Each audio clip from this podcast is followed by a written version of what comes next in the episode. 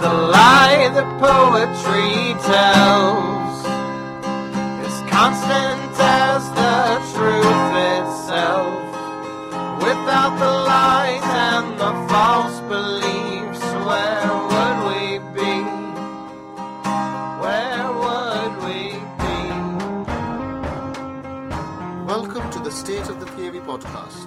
I'm Hannah, And I'm Anindya. and we are your theory doctors. Welcome back. Hello.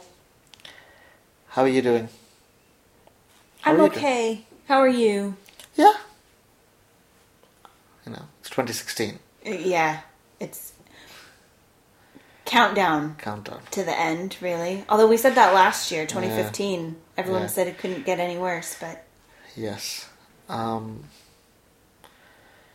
I was chatting to my friend, a friend of the podcast, Sam, who's been on Sam Hadder, who's been on, on the podcast before, and he was accusing us of never having done a cheery, happy episode. And it's true, we haven't, but there haven't really been much cheery, happy things in the news. I know. I guess we could do an episode on cat videos, but we'd probably find a way to make that depressing. Yeah. So, So what are we talking about today? Not something cheery. not happy. something cheery, but I'm gonna do less less explaining and more asking because this is something that I'm very, very uneducated about. I'm only slightly less uneducated. about. We're talking about demonetization in India. we are, which is what? So demonetization. This might, and one of the reasons we are doing this episode is we thought this might be a, a rare chance of us to for us to talk about something that you might not have heard because it hasn't really been in the news in Britain or America that much, really. Yeah, and if it has, you probably haven't read much Yes. about it. Yeah. So uh, a couple of weeks, uh, maybe three weeks now uh, ago, the Indian government, on a Friday afternoon, pretty much overnight, announced that the two largest denominations of currency, so the 500 rupee and the 1000 rupee notes, are from that moment really no longer legal tender.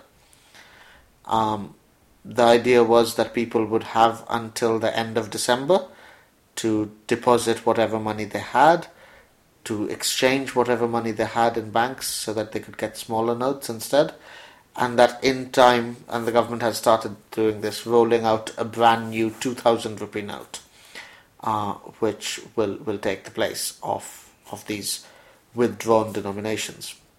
And this was presented as um, a, a way to combat the very high levels of corruption that that is sort of endemic almost throughout much of the Indian economy, principally through uh, tax evasion.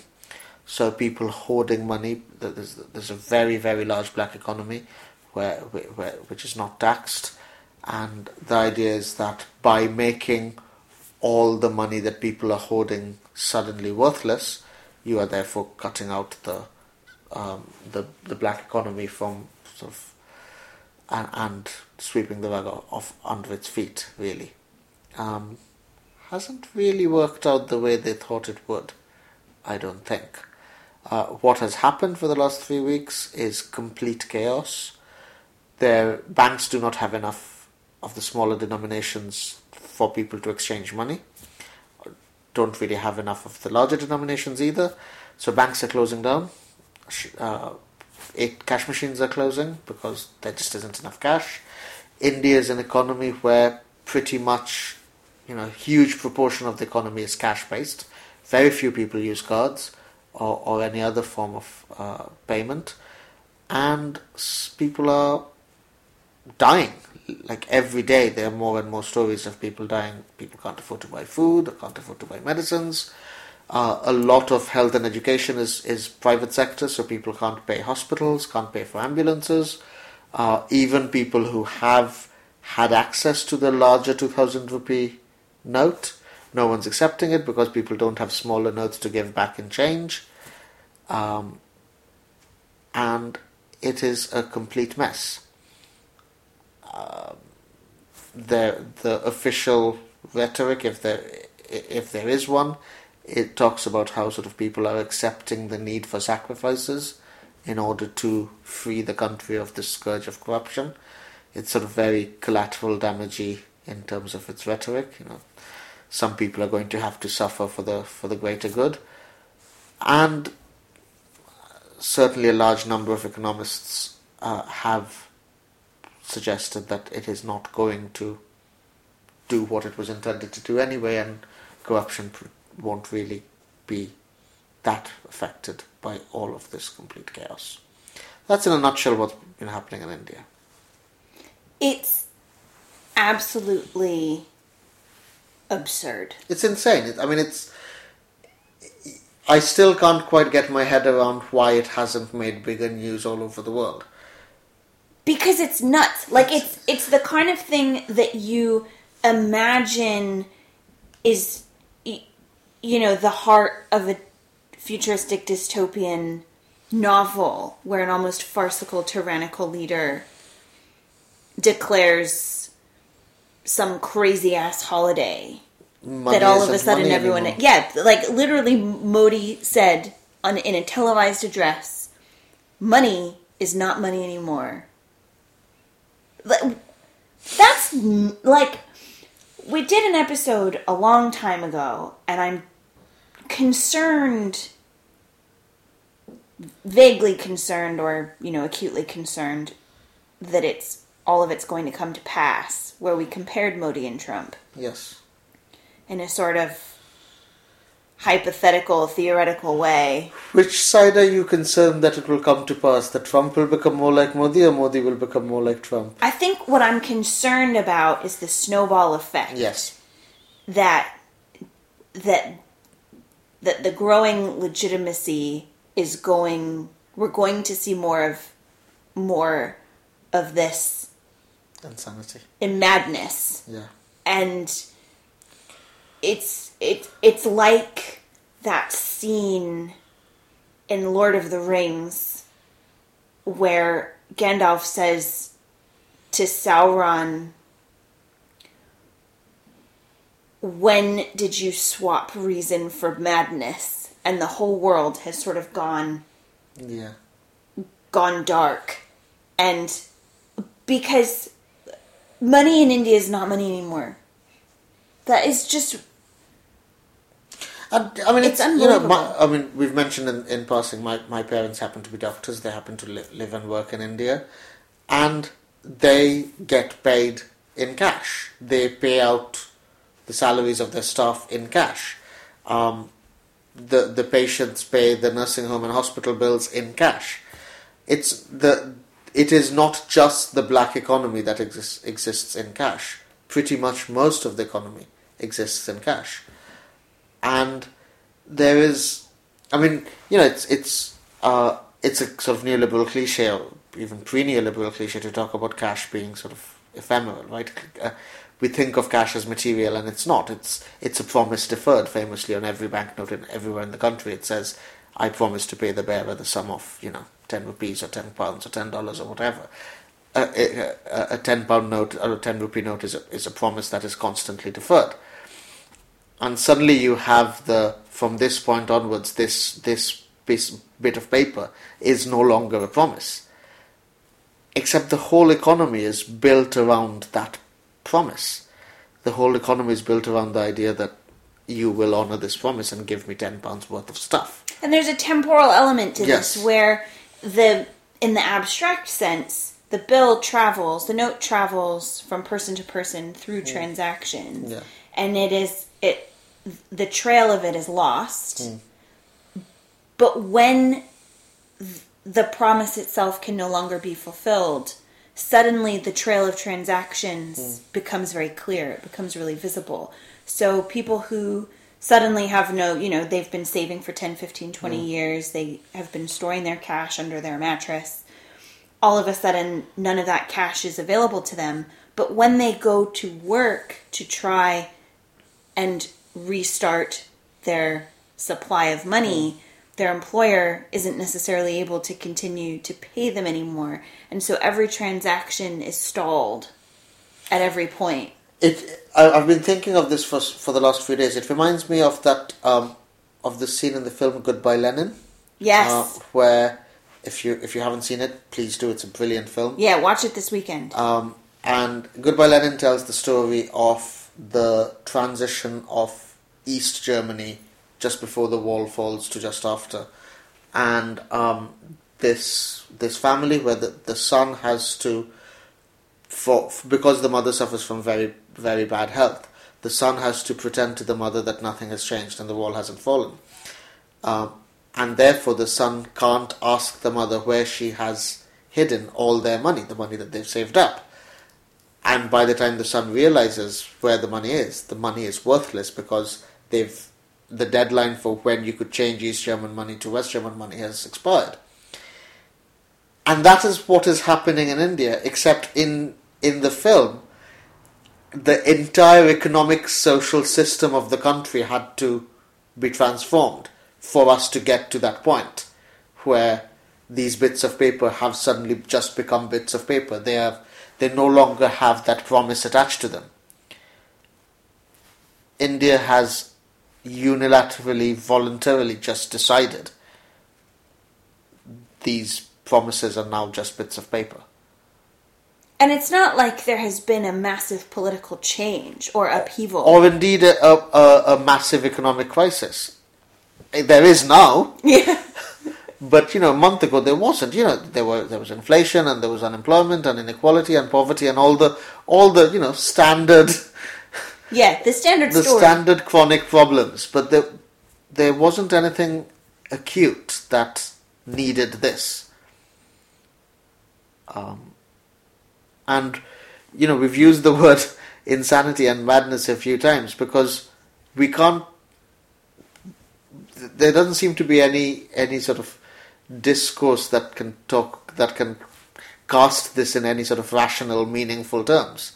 It just doesn't seem to make any kind of sense. But because it has this sort of overarching nationalistic, we are saving the nation, we are saving the country's economy from corruption, and we'll add so much more money to the ta- exchequer because people will now have to pay tax on money they weren't paying tax on before.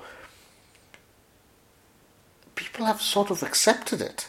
People are making do. They are queuing for days and days and days, and you know, there's stories about villages where they've gone back to like bartering because there isn't enough. No one has any currency that is worth anything, but people aren't like you know setting fire to banks. People aren't rising up. It's you know, it's the internalization, if you like, of the collateral damage discourse that says, yes, I'm suffering at the moment, but if I accept my suffering, then I will have helped to make my country a better place. Which is, I find that quite terrifying. That peop- that the the ideology is so powerful. It is very dystopian, isn't it? Yeah, It's very um, Fahrenheit 451. The sort of the the the burning books rationale that the opposite of the opposite of, of knowledge and thought and um, there's an element too. I mean, there's a there's a scale issue here when we talk about that the internalization of that ideology. Obviously, it's disrupted at the individual level, particularly among the very very poor, where there is no there's no way for people to engage politically because there is no avenue for many of the people who are most affected to yeah. I mean, I I, To fight I think back. that's true, but I would have. I don't know if I was intuitively. I'd almost think that when there is no organized political mechanism for people to fight back, that what would then end up in is destruction. You know, as people just setting fire to things. Um, but that hasn't happened either. There just hasn't. Certainly, and we are both sort of at a remove. I have family there, and I'm chat, I'm talking to them, but we aren't out there, as it were. Yeah, we aren't living it. It's we aren't living reality. it. But I haven't seen that much evidence of anger. Yes, and meanwhile, the United States now has developed a very robust. There's a very robust.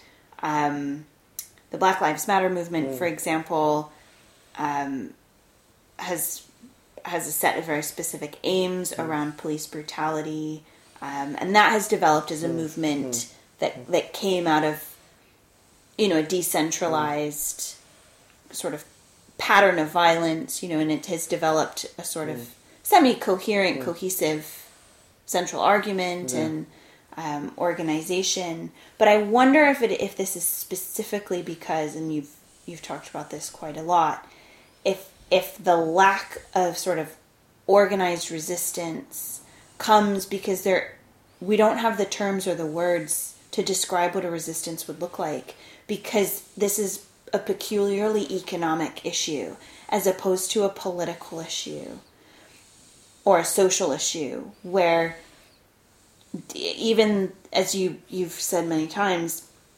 the term demonetization to describe what's happened mm. does not tell us anything about mm. what's mm. happened. There's no way for us we skirt or the terms themselves skirt around the, the reality of And, and I wonder. I, I wonder if that explains why it has not been covered as in the news as much as it it, it might have. It it sort of remind, and I probably used this quote before. Stuart Hall famously talks about words being evacuated of meaning, and outside economic textbooks, in you know on BBC News, on CNN, whatever, the word demonetization doesn't mean anything, and it it, it doesn't seem to be a word that can be used to latch on to an image or an emotion or you know it doesn't have the the material tangible sense of i have no money left and i don't know how i'm going to buy food tomorrow. It doesn't it doesn't have that association. And therefore it isn't easy to see how you can resist. What tools what vocabulary what discourse do you have to resist the power of these words, which are enact their power by making themselves illegible, by making themselves incredible. Yes. I mean, I think there's what's interesting. Um, I was showing you the um, the Penguin India advertisement, Penguin the publishing house. Yes. Their their social media online advertisement, uh, and they use the hashtag hashtag demonetization, which is becoming a thing. So in a sense, there is a, a reinscribing Yeah. of the term, but it's after the fact. Yeah. After what's happened, hmm. demonetization will come to mean that. Yes. But before, it didn't mean those things. It didn't. Hmm. It didn't mean long queues at the ATM. It didn't mean closed banks. It hmm. didn't mean um, a new bartering, you know, fledgling bartering economy to Yeah. to make ends meet. yeah. Now it does, hmm. um, and it it probably will for quite some time. But there's something specifically about the economics, hmm. economic issues of this. I mean, we found this with the Panama Papers as well. The outrage about the Panama Papers was so muted, hmm. and and it was as if people could not understand what exactly a tax haven means, like what it, what it Yeah. is. I, th- I think that's a very good point, and one of the things I've noticed on Facebook is mult, and the Penguin advert is, is perhaps one example of this, is multiple efforts by individuals and institutions to construct memes and videos in order to try to find metaphors to tell the story Yeah, to make sense of to it. make sense of it. So there was one, uh, someone tweeted, I think, that uh, they said that there was a crocodile infested pond, uh, and in order to get rid of the crocodiles, we'll drain the pond. The crocodiles didn't die because crocodiles can live on land as well, but the little fishes did. And that's like the fable that explains what, what has happened. Uh, there was another one with um, which superimposed different subtitles on a Tom and Jerry video, uh, where um, you know the the poor the poor guy always gets beaten up because they're you know being. I think there was a, a dog is tied to a kennel, and uh, the dog can't can't run like attack and run as much as he wants to because he's tied up through this this this leash of monetize of demonetization, and um, the cat can can beat the dog up because you have Panama Papers and you know foreign currency and illegal land and and- Gold. and gold and all of that. Um, and again, there is this sort of odd. I mean, dialectic is so the wrong word, but this odd dynamic between cash being at once material and immaterial, but also the the ephemeral nature of these words hiding something that is much more widespread, that is absolutely tangible, like people storing gold bullion in their houses or people having land in someone else's name but they own it so they don't have to pay tax on it and they don't have to show that they own it. And all of that, the entire black economy, which is about much more than cash. And which will which all of this will do nothing to tackle. It reminds me a little bit of the Zac Goldsmith The jewelry adverts. ad, the jewelry ads that we talked about. when We Yes, talked about the London London Mayor. mayor elections. That that um, it's the that was Zac Goldsmith professing his support for Yeah. this this perceived idea Yeah. um, that Indians keep their money in family jewelry. Um, and here in India, Yeah. there is a, a, a sort of opposite, um, yet still completely inaccurate and convoluted story that's being told I think about how the economy works. I think I, I, I that is the and I've, I've ranted on about this multiple times, probably on on previous episodes as well. It is so important and so unfortunate that so many of us, and I include myself absolutely, and me. Who do critical theory do not understand economics better because it it seems that so many of the battles that we should be fighting from Panama Papers uh, to demonetization to the credit crunch to you know um, banks overselling you know the housing mortgage subprime mo- rates and on and on and on. You know, ev- we've we've spoken about Brexit, we've spoken about Trump, we've stayed up all night watching elections and watching stock markets and foreign currency crashes, and we talk about you know how are the markets reacting, blah blah blah blah blah. But I certainly don't feel like I understand economics, and it's a huge gap in our skill set, our our weapons to in order to fight back. That we don't It's partly by design, I think. Of course. There is an element um, of how the academy works, how funding works, um, to keep economists and critical theorists separate from one another. Certainly, geography is a really good example of a discipline that's destroying itself from within because there is such a divide between social scientists and arts and humanities scholars, and that that divide is growing, um, and it's fed by by funding strategies and, and how basically how funding and, and hiring and tenure works. But I mean, it's it's Marxism and division of labor, right? It's the it's the it's the way Marx talks talks about how capitalism constructs division of labor in order to alienate the worker. That you you you get more and more specialties and subspecialties and subspecialties to the point where no worker has any sense of the overall picture yeah, of system, production, the the system. And that's what our disciplinary silos are doing uh, by separating these things out so drastically so that if you are going to be successful in any one field, you know, I if I if I hope to get I, I work in an English literature department, if I hope to get research funding to conduct research in literature, I can't even if I had the tools, even if I had the knowledge. I can't submit a, a grant application to do economics. I, I won't get it. You know, it, it won't be it won't be seen as important, valid, referable research. And you won't be seen to be fundable to Exactly. Yes. Because you won't be seen to have the skills Yes. to do it. And for all the talk about interdisciplinary research, it doesn't you know, that's a that to me is a cover. Hmm. Hmm. But the economics question is is so fascinating because so few people do understand economics. And there are certain bits and pieces that I've been able to grasp over the last few years as I learn about it. Things like how the the na- a national deficit doesn't work in the way that the Tories have made it sound like it not like works. my credit card debt. Yes, that and that um, you know the the fact that it's mind-boggling that a national government, a state, can have a credit rating that's determined by an organization that is not governed by the state at all.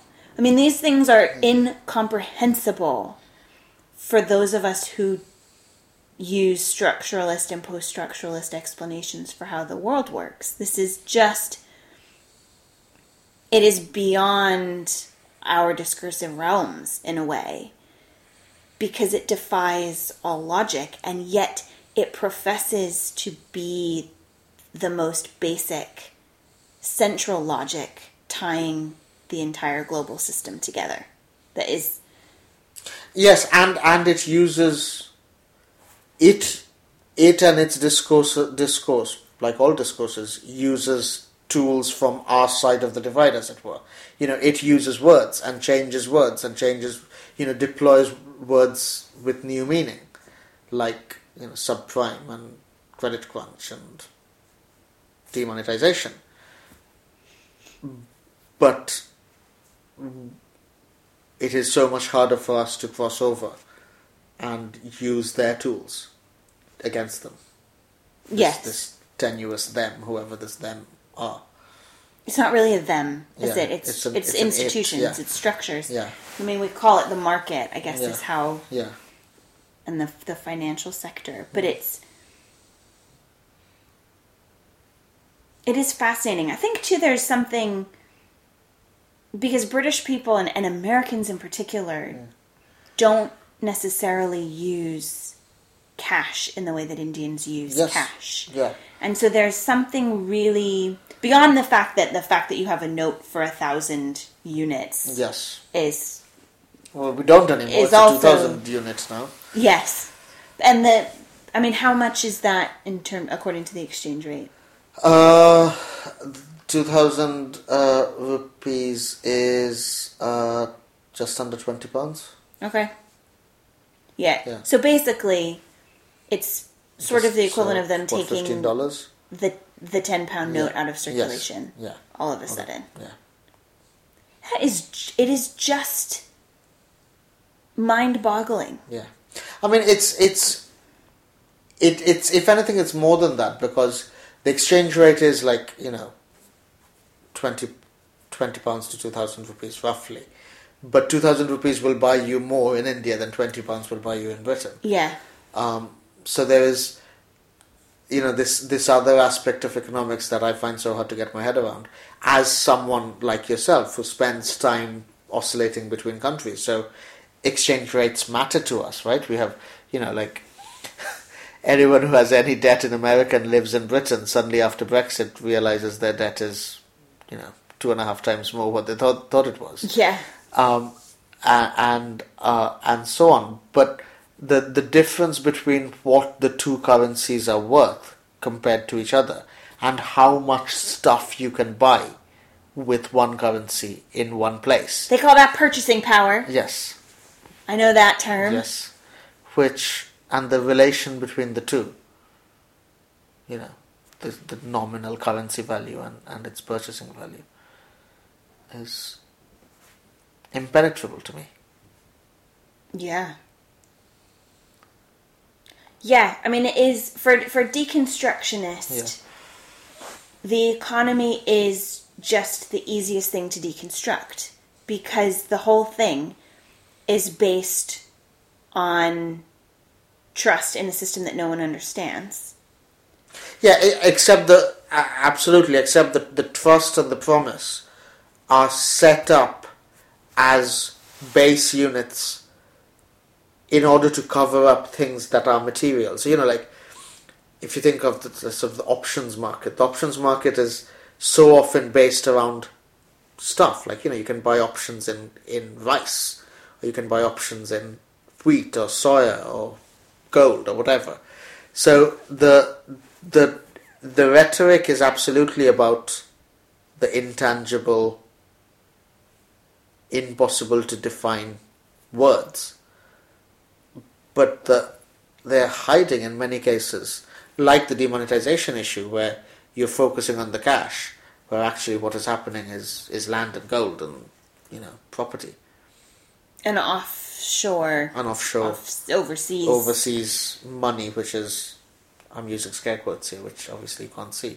It's sort of money right? It's it's numbers on, on a spreadsheet. Yeah, it's capital. yeah I, I mean you know I, cards on the table my my knowledge of economy is, is so economics is so poor that I still can't I can I can sort of intellectually see it but on it I really can't quite get my head around why the government can't just print more money. You know, I, I, I can I can I know that I know on an on an and you know there's a serious point there. I think intellectually I know why that's a problem but intuitively just sort of the idea that printing more money doesn't add value to an economy is something that I find difficult to get my head around. Yeah, I feel like the economy, when I studied economics, I, th- I thought that I would go much further than I did. Um, it took me a semester to decide that um, it was not one of my strong skills. And then, but the way that I could I could visualize it for myself was just an an infinite number of nets and like webs overlaid onto each other that construct invisible connections between people, products, services, and space that I just will never see. Yeah. That I will never be able to imagine it. Yeah. And the models, I guess, are there to allow for the calculating of the web. Yeah. The So, is Foucault wrong where he sa- when he says where there is power there is resistance? I mean, is there resistance here? Can I mean, how do we conceptualize resistance to this, to the market? Well, you had a, had a, an acquaintance on social media say that they would stop using cards. Yeah. They would stop using plastic to pay for things, Yeah. um, which is a, a, a sort of middle class resistance, yeah. isn't it? Yeah. Um, I mean, people are, are resisting by finding alternative ways of coping, like bartering. I think in this moment, bartering is resistance. Yeah, I think bartering, and it's not necessarily resistance in the in the sense of you, know it's active counter conduct. It is Yeah. just what needs to Coping be done strategy. in order to eat. Yeah, yeah, And rebuilding a bartering economy is really a very difficult task Mm, because how do you, you know, you have to think through. What do I need? What does everyone else need? What Mm, Yeah. can I provide that no one else can provide? yeah. What you know, you, you it's a complete restructuring of a village. It's also a communal restructuring, right? Which is different from saying I'm no, no longer going to use plastic. That's an individual response. Bartering can't be an individual response. Bartering has to be a collective response. It Might be a small collective, but it's still a collective. Yeah, and it requires negotiation Yes, in a way. yeah. Um, so it doesn't it doesn't it doesn't work on the same level Hmm. or in the same way. I think in terms of economic resistance, it is the most difficult thing to resist Hmm. because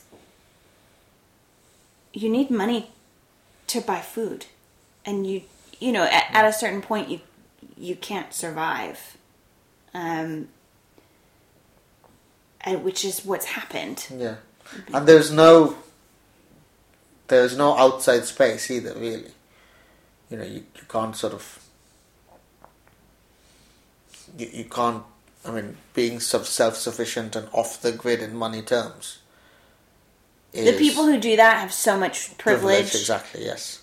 that you rely. You then Yeah. you start to trade on social capital Yes. in order to make that happen for Yeah. yourself, Yes. and it's just I find, as you often say, it's impossible to be an ethical consumer mm-hmm.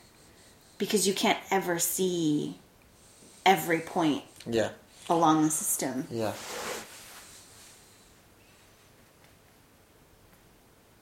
I'm not sure that Foucault was wrong, hmm. but I think that he did not fully theorize, and perhaps this is a timing thing. He hmm. died. He died at the start of a certain neoliberalism, and he was talking talking about it at the time that he died. He did not fully theorize how the economy works. We're not going to go into the debate about Foucault and neoliberalism. That's are we? Well, it's the whole final four years of his life, Yeah. um, an Just- unfinished business. Just remember sort of article after article about is was Foucault really a neoliberal? Maybe next week. That can be the promise deferred. Yeah, the promise Yeah, deferred. Yeah.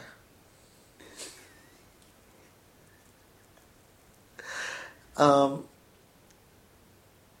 I think there's. The, I mean, we. I, I use the word collateral damage in passing. I, I think there's there's more to be said about how it is the concept of collateral damage a distinctively neoliberal concept.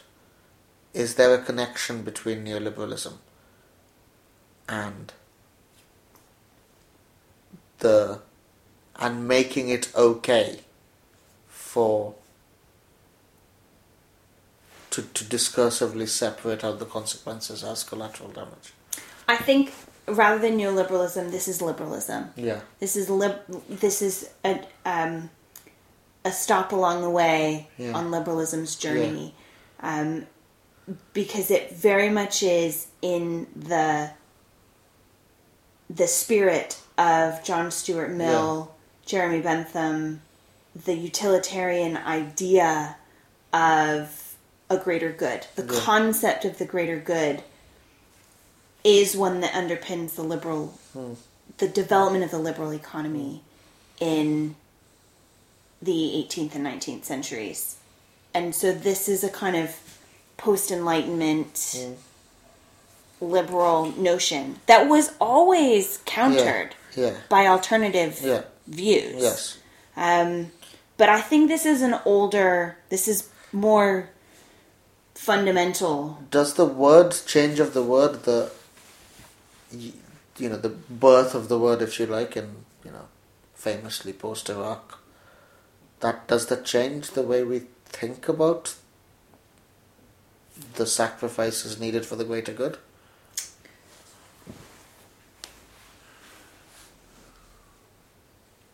I mean, it's kind of a meaningless, you know, we're talking about meaningless words. It's mm. kind of a meaningless phrase, mm. Which, you know, was a, a Bush administration specialty. Um, they were very, very good at creating convoluted terms and Yes. phrases for things in order to justify. The known unknowns and the unknown knowns. Yes. Oh, Rumsfeld. Yes. I mean that I I use that phrase all the time because it is that was a Bush administration tactic, Yeah. a strategy, and um, towards the end, of course, it undermined people's trust in the Bush administration. He finished his his second term with one of the lowest approval ratings ever of of, of like anyone ever, like not just presidents, yeah, but like Yeah. anyone Yeah. and and I do wonder how much the sort of vagueness of our Yeah. of our terms now and the the convoluted nature of how how the financial markets Yeah. work um, and how the currency markets work will allow us to continue to talk about how the economy works. It will continue, but in a way that we won't be able to describe. The collateral damage idea is, I mean, I think it is the, the kind of meeting of the, the Bush political strategy and 19th century utilitarianism. And, you know, contemporary economics. Yeah. Yeah. It was often a, a you know, an idea that was mobilized by colonial governments. Certainly was used at various points to talk about partition. Yeah. There's a cheery thought. Yeah. I think this episode got more depressing than we thought that it was going to be. Our episodes do that, don't they? Sam, yeah, Sam Sam has a point. has a point about that. Yes. Um, I think we're done. Yeah, if you know more, which I'm sure many of you do, Let us know. post links and Post things. links and comments and arguments and discussions. Look forward to hear from you. Um, if you like us, then, or if you don't like us, then rate us, review us on iTunes. If you get your podcast from iTunes, um, tweet at us, and see you next time. Bye. Bye. We hope you enjoyed this episode, I have been Hannah Fitzpatrick. and I have been Anindya Raychaudhuri, You can contact me on Twitter at Dr. H. Fitz. and me at Dr. Anindya R. Our music was provided by the Agrarians, and this has been State of the Theory. Thank you.